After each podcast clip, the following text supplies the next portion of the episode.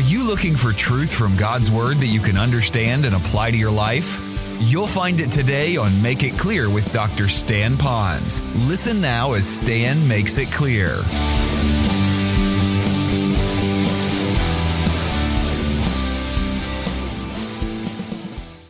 And then some churches, sometimes I'll come to the fellowship together and I won't be able to give anything out. I'm not feeling really good. I can't do much. I've had a tough week, but I've come just to worship. Here I am to worship. Here I am to bow down. And I'm doing it while my brothers and sisters in Christ on this journey of life. So there's a difference between just doing all the outward and we miss all the inward here. So keeping the laws without recognizing the real meaning behind what we're supposed to do. And finally, there's comfort in lists. Now, maybe not with you. Some people are hardwired, and I'm speaking more to me. Maybe you're more wired like I am. I like lists. If you went to my computer right now and you lifted my laptop, do you know what I have on my laptop? The first thing you're going to see, besides a picture of Carol and our dog, is going to be a list of all the things I have to do tomorrow with little exclamation points of what's a priority, what's medium, and what's low priority already for tomorrow, and then how many days I have yet to do all of that. I'm a list guy. I resonate when I go to seminars and conferences when they give me a list. You come to this church, you'll often find a what, everyone? A list. You come to our seminar. I, I, I do that. And so now I want to caution you. In fact, I want to move from a caution. I want to warn you. Even though I'm giving these four today, and we will conclude these. The others will go a lot quicker, but let me make back to this. Even though I'm giving you these four, there could be forty of these. The point of the matter is go deep and don't get so comfortable with a list. Sometimes just throw away the list and just go right back to the Word and say, Lord, you are the Lord of the Word. You're the living Word, and this is the written Word. So, Son of God, would you take the Spirit of God and use the Word of God to change the child of God? And just do that. Because lists sometimes very, very, very, very important. Some people, you're so important with the list that if you didn't get a blank filled in and they missed it on the PowerPoint, oh my goodness, I've missed a list. Don't do that, because lists can be very, very, very, very deceiving. That's why we don't give you a list of what are the approved movies you can see. What are the approved restaurants at which you can eat? What are the approved seminars that you can go to? We don't want to give you all these lists. We do want to teach you God's Word theologically. We may never be a big church, but I pray we are the most sound church in God's Word that we can be, because we want to feed you accurately. Let me tell you what all this legalism will do. It will breed within us, if we own legalism, what I call a false sense of holiness. Because if we embrace legalism and we're doing these things, then we can trick ourselves, and I could say Satan can, because our heart is desperately wicked, to make us feel more holy because we're doing the list. We're doing the legalism, but we've lost an intimacy with God. And so we have to be very, very careful of this. Now, I'll tell you that legalism is so insidious that even in the book of Galatians, let me read this to you, Paul wrote of how dangerous legalism can be. And by the way, in Galatians chapter three, it's written by Paul, and I think Paul was probably the poster child for legalism, because he wasn't just a Pharisee. He was a Pharisee of the Pharisees.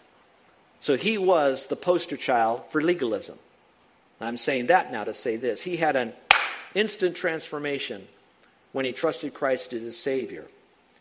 And living out what you're hearing today, that was a transformed life. And he warns against legalism. And the best book for you to know is Galatians. And here's what he says. You foolish Galatians, or you could say, you foolish believers in legalism, who has tricked you before your eyes, whose eyes were on Jesus Christ, was publicly portrayed as crucified? This is the only thing I want you to find out. Did you receive the Spirit of God by the works of the law? In other words, did you get God's Spirit by keeping the law, doing legalism, or by hearing with faith? And we know that we are not saved by keeping the law. We do not get the Spirit by keeping the law. We get saved and we receive the Spirit by hearing the word of faith in Jesus Christ and then believing that in our heart before him. So he warned us. And the key word there is bewitched you. And why is that a key word? Because I think all of us can be easily tricked into following legalism which will eventually deaden us. So we need to be careful for that. Chuck Swindoll has written some great material. The material that I especially like regarding legalism is coming out of something that Chuck Swindoll, he's a radio teacher, preacher. He grew up in the, the, the world of legalism. And when he became a Christian, based on the truth of God's word, he saw the dangers in the enslavement of legalism. So in order to combat legalism, he then did a study and he came up with three very simple principles of how you can oppose legalism in your life. And parents, I'd like you to really know this. And then I want you to speak with your mate, go through scripture, and evaluate how you're working with your kids, and then to warn them about legalism. And here's what he said. First of all, truth must be must emerge. Truth must emerge. Let me see if I can make sense out of that. The best way for you to detect legalism is to be sound in God's word, so that when legalism, that would be man's way of making and keeping a list to get better connected to God, will be revealed. So you need to know God's word. That's why it's important that you find a Bible teaching church that'll teach you scripture as often, verse by verse, as possible, so that while you're learning about the Christian life, you're really learning it from a biblical point of view, not from three points and a poem and a joke and a dance and drama and all that. Now, I'm not against that, but when you lean on that to do the truth, you're moving away from the solid teaching of God's word. So you want to find a place. My heart still believes that this island needs a solid Bible college and seminary that centers on the teaching of God's word from the languages to verse by verse, systematic theology, for the purpose of knowing God's word, not just to know it, because that's dead theology or dead orthodoxy, but to know it so well that you live it so you can then correct it and teach it to others. So truth must emerge. Secondly, convictions must be employed. And I like what Chuck had to say about that, because there are many people that know truth, but they don't live the truth with convictions. In other words, you need to know the word, but then you have to be willing to live the word. Do you have your convictions based on scripture or upon some list that you picked up at some seminar? Are you living your life as a mom or dad or businessman or Christian leader based on a list that you got in a class or seminar, workshop, conference? Instead of on, is this really what God's word has to say? Is that point based upon solid exegesis of scripture? So you need to have that conviction based on truth. But then it goes one step further, and I like this, and he ended with this. He said, grace must be embraced. Grace isn't the excuse for not doing God's will. Grace is the excuse to have power to do God's will. How important that really is. So we live by grace. Often you're going to find legalists are those that will want to put you under the law and make you feel unspiritual if you don't do certain things a certain way at a certain time on certain days. So be very careful of that. Well, I think I said enough about legalism, and so that's the first thing. So let me just rapidly go through these. Number two, we must decide to worship. You'll notice in verse thirteen of John chapter five, it says here, "But the man who was healed did not know who it was, for Jesus had slipped away while there was a crowd in that place. Afterwards, Jesus found him in the temple," and I'll stop there for a moment. I don't know how long the afterward was. Was it later that day? Was it the next day? Was it on Saturday? Was it when? I don't know exactly when. All I know is that the time period was probably not too far apart, and he found him in the temple. It wasn't like Jesus was saying, now, where did he go? Where did the, the crowd was so big, I lost him in the crowd. Where did he go? I'll go here and check. No, it's not like that so much. In other words, he found him. I saw him. There he was. He's in the temple. When I read that, I thought that's interesting, because here is a man who got healed. Now, he could have said, now that I can walk around, let me check out this city. Let me see where the best places are to eat. Maybe I could go find my family and friends. Maybe I could go show them. I don't know. There's a thousand reasons probably, and I know I'm exaggerating, of where he could have gone. But he went to the temple. Now, I can't make a big argument. Did he go there to worship? Did he go there to maybe give back to God because of what he got from Jesus? I don't know any other reasons other than he went to the temple, other than he could have gone somewhere else, but he went to the temple. So when I look at that, I'm going to kind of lay that aside for just a moment and just build on that. From a more biblical point of view, I believe that one of the greatest ways to have a continual change life, obviously, is not to put yourself back under the law, but it's also to take a moment and really worship the Lord for who he is. Now, I've spent a lot of time mentioning that worship is twenty-four seven. It's something that we do. Worship could be Washing someone else's car, taking someone else to the doctor, that's an act of service, it's an act of worship because you're doing it as unto the Lord, so that is worship. As much as it is sitting here having a wonderful worship song and zoning out from the world and focusing on Jesus Christ and just saying, Lord, you are worthy. It's just the same, however you do it, as long as Christ is at the center of it. And so I would say that if you want to have a continual change life, let me urge you to have a continual worshipful experience. I know why you're at work. Concentrate a little bit more to say, who am I doing this for? Why am I doing this? Who's going to get the glory out of this? Is there anything I can do to further the Lord? Can I do this life to bring glory and honor to you? Many of you heard me say this. I don't do good works to stay saved. I do good deeds because I am saved. You heard me say that. I've chosen, and I think many of you as well, that when you've trusted Christ as Savior, I want to live a life that says thank you to the Lord by my lifestyle. That's a form of worship to the Lord. It didn't say that he went to a temple service. It's like we don't go to a worship service. We come to worship. And so my question to you is, do you have that time alone with the Lord where you really worship him? Number three, besides we must reject legalism, we must decide to worship. We also must decide to stop sinning.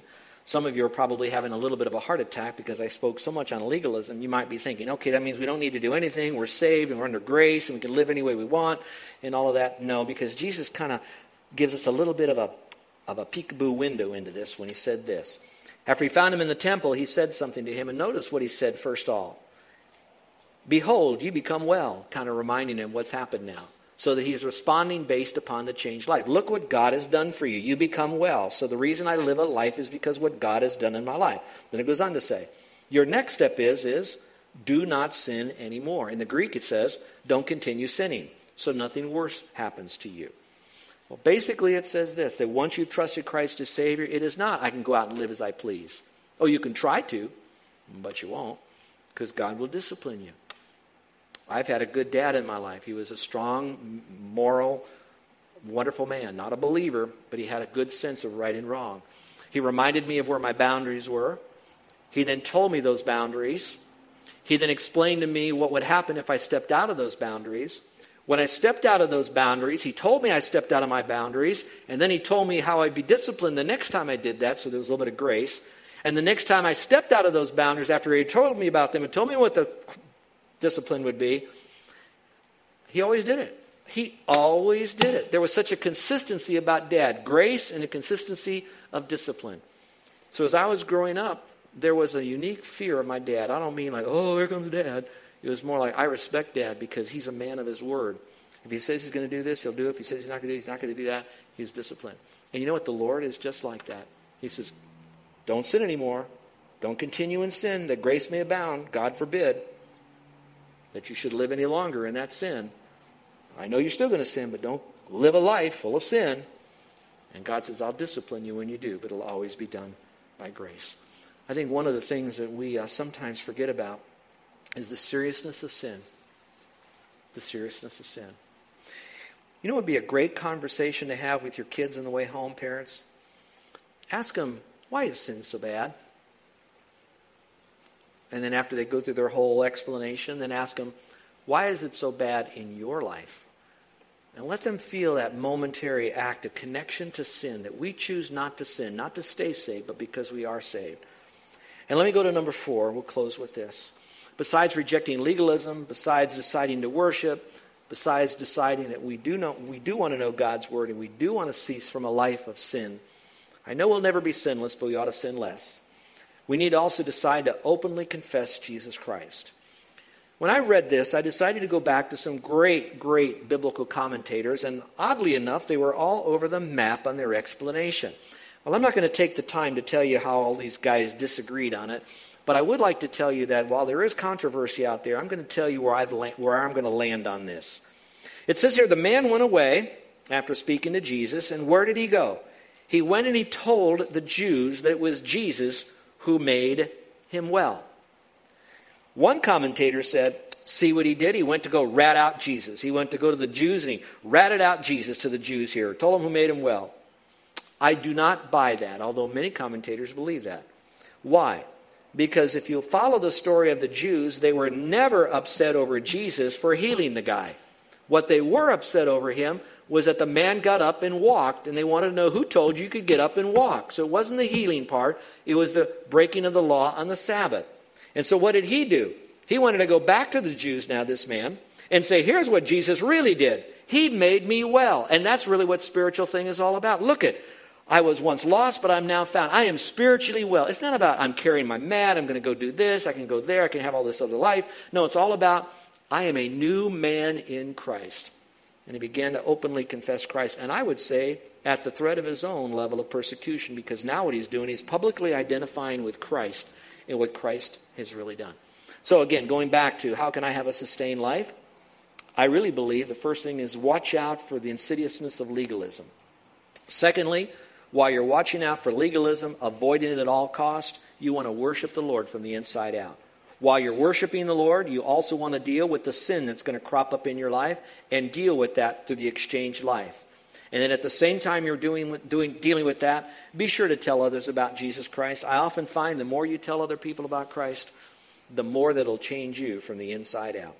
The more it'll help you to have that reinforced that salvation is by faith alone. It is Jesus. He has changed my life. I'd like to end with this. um, I have many different um, methods of giving out the gospel. I like using what we teach here in our, our classes, the seven steps to the plan of salvation. We give you the step. We give you the verse. We give you the verse address. And we give it to you out of Old Testament and New Testament. It takes you from the lostness to the assurance of your salvation. We're all sinners. We're condemned to death for eternity. You have to be perfect to go to heaven. Good works won't get you there. Jesus died and rose again. By faith alone in him you can have eternal life. And finally, you'll never lose your salvation. It is yours forever and ever by faith alone in Jesus Christ. That's the seven steps. Another one I like is called the good news, bad news, which we'll be teaching here in just about another month. I like that. This is the bad news, but here's the good news. This is the bad news, here's the good news. How you could have eternal life. Some of you know the Romans Road. I love the Romans Road because you stay in the book of Romans and you explain to a person it's not by works, but it is by faith alone in Jesus Christ. I like that. However, here's what you have to be very careful of. You have to be careful that you're not presenting to a lost person merely the plan of salvation, but you're presenting the person of salvation. The relationship isn't in the plan, it is in the person. Salvation isn't in the plan, it's in the person. Now some of you are saying, yeah, preach on and throw all these methods away. No, no, no, no, no, no.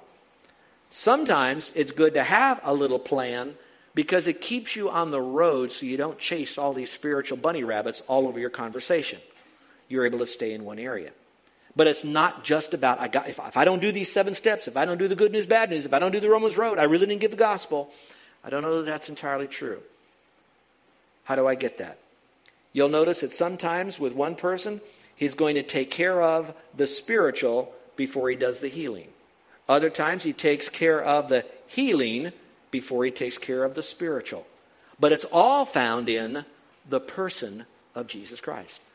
And those of you that are listening now on radio or maybe on the internet and maybe new here today, everything that I said, I want you to know your changed life is going to happen when you believe that Jesus Christ died, he rose again, and you realize no good deed you do yourself will ever get God's grace given to you, that you are hopelessly lost. But Jesus Christ, who is rich in mercy and grace, came into your life to bring you that message of salvation by grace alone. And now you will embrace it by taking your faith, as little as it might be, and placing it in Jesus Christ. When you do that, you're instantly born again. Now, if you want to live that new life in him, you live it by the Son of God who lives his life out through you to have that consistent changed life. Don't go back to the law and legalism. Spend your time worshiping him, focusing on him. Make sure you deal with those little foxes that's going to spoil your vine, those sins. And tell others about Christ. It'll reinforce it. Let's pray, shall we? With every head bowed and every eye closed, no one looking around. I'd like for you to maybe have your own encounter. For Chuck Colson, it was right before he went to prison. For you, it might be right before you leave this building. But I pray that you will do what Jesus said is the only way to have eternal life. Chuck was born again because he believed in Jesus Christ as his Savior. God gave him eternal life, and he will never perish. And he now has eternal life, and he's living that eternal life in heaven. That's the same and only message for you to have eternal life. Would you trust Christ? Chuck's life changed by the power of the Holy Spirit and because someone came alongside him to teach him sound Bible teaching. And through that he learned how important it was to discard legalism. And he would know. He was a trained attorney who could practice law in Washington, D C, Massachusetts, Virginia. He knew the law, but he embraced grace. He was one who worshiped the Lord. He loved him with all of his heart, soul, and mind. And he knew the Christian biblical worldview.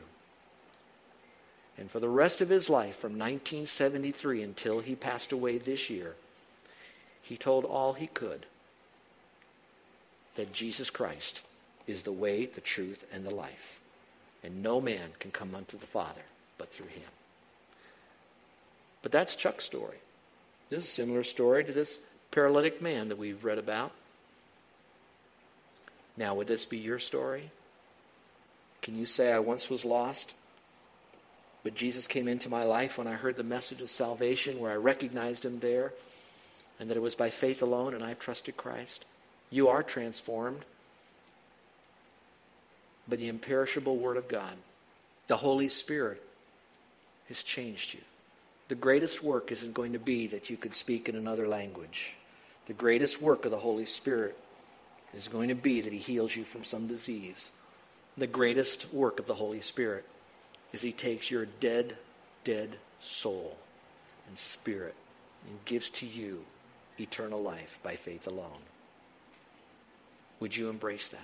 Is there anyone here today that would say, Pastor, would you pray for me? Today is my day, like that paralytic man where Jesus said to me, get up and walk.